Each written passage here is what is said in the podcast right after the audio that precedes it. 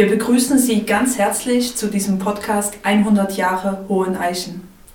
Wir, das sind Schwester Elisabeth Muche und Pater Albert Holzknecht. Heute mit Herrn Matthias Schmidt. Herr Schmidt, darf ich Sie bitten, sich kurz vorzustellen? Also ich bin Matthias Schmidt, arbeite seit viereinhalb Jahren hier im Haus Hohen Eichen als Hauswirtschafts- und Verwaltungsleiter. Können Sie vielleicht kurz sagen, was das beinhaltet?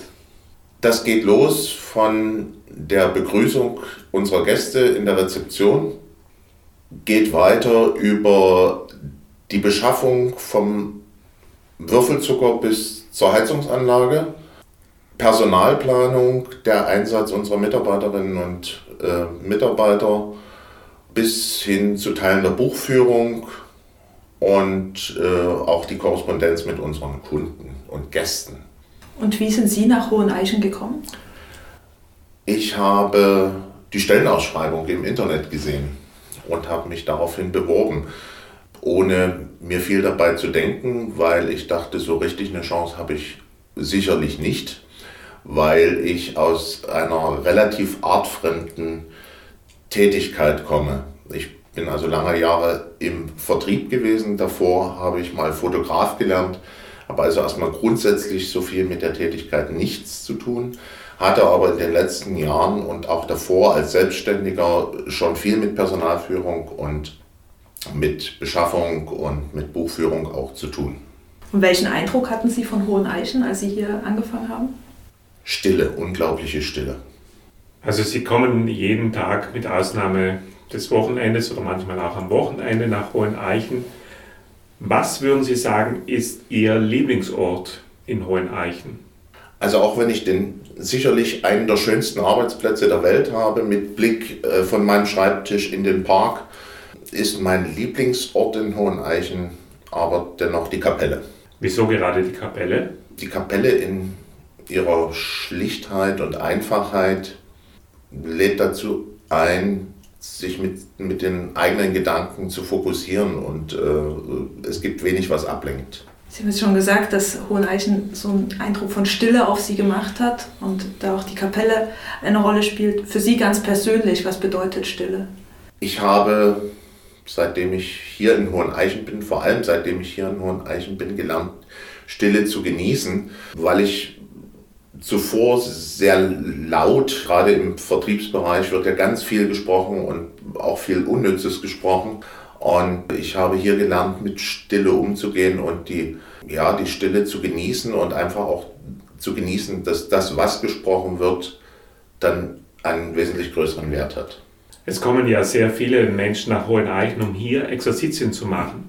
Wie würden Sie jemanden, der von Exerzitien keine Ahnung hat, Exerzitien erklären? Viele, viele Menschen, die mich fragen, was ich tue, wenn ich zu denen sage, dass ich in einem Exerzitienhaus arbeite, fragen als erstes, ob denn das was mit dem Exorzismus zu tun hat. Und das ist immer ganz lustig, weil das kommt immer als erstes. Exerzitien zu erklären ist für viele Christen nicht so problematisch. Viel problematischer ist es, das jemandem zu erklären, der mit Glauben und Kirche nichts am Hut hat. Um dort auch das so einfach wie möglich zu machen, erkläre ich es eben meistens mit der Stille und der, dem Fokussieren auf eine bestimmte Sache.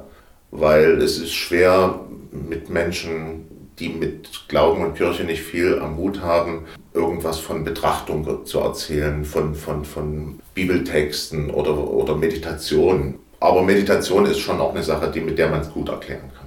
Jetzt erleben Sie ja viele... Viele Menschen hier, haben Sie auch schon gesagt, auch viele Leute, die Exerzitien hier machen. Gibt es eine, eine besonders schöne Begegnung, einen besonders schönen Moment? Für mich ist ein sehr schöner Moment immer zu sehen, wie der, der, der Gast, der Teilnehmer sich wandelt in der Zeit der Exerzitien, wie sich die Stimmungslage verändert während der Zeit der Exerzitien und wie Menschen, die am Anfang, wenn sie aus dem Alltag hierher kommen und meist auch gestresst hier ankommen, wie die sich verändern und wie die im Gegensatz zu ihrer Situation bei der Anreise oder dem, was ich bei der Anreise für ein Gefühl hatte bei dem Menschen, wie der dann am Ende auf mich wirkt. Und dieser Unterschied ist für mich eine spannende und sehr, sehr schöne Sache. Was möchten Sie den Menschen die nach Hohen Eichen kommen, ans Herz legen? Sich auf das Haus, die Stille und alles, was wir für sie tun wollen, einzulassen. Mit allem Drum und Dran. Und was wünschen Sie den Menschen, die nach Hohen Eichen kommen? Dass die Erfahrung, die sie hier machen, die Handlungen, die sie hier durchleben oder wie auch immer, dass das, was Hohen Eichen mit den Menschen macht, möglichst lange anhält. Jetzt zum Abschluss haben wir ein paar kurze Sätze vorbereitet und bitten Sie, diese zu beenden. Der erste Satz lautet: Hohen Eichen, das ist für mich Stille. Wenn es das Exerzitienhaus Hohen Eichen nicht gäbe, würde mir viel fehlen. In hundert Jahren findet man hinter den Obstplantagen immer noch Haus Hohen Eichen.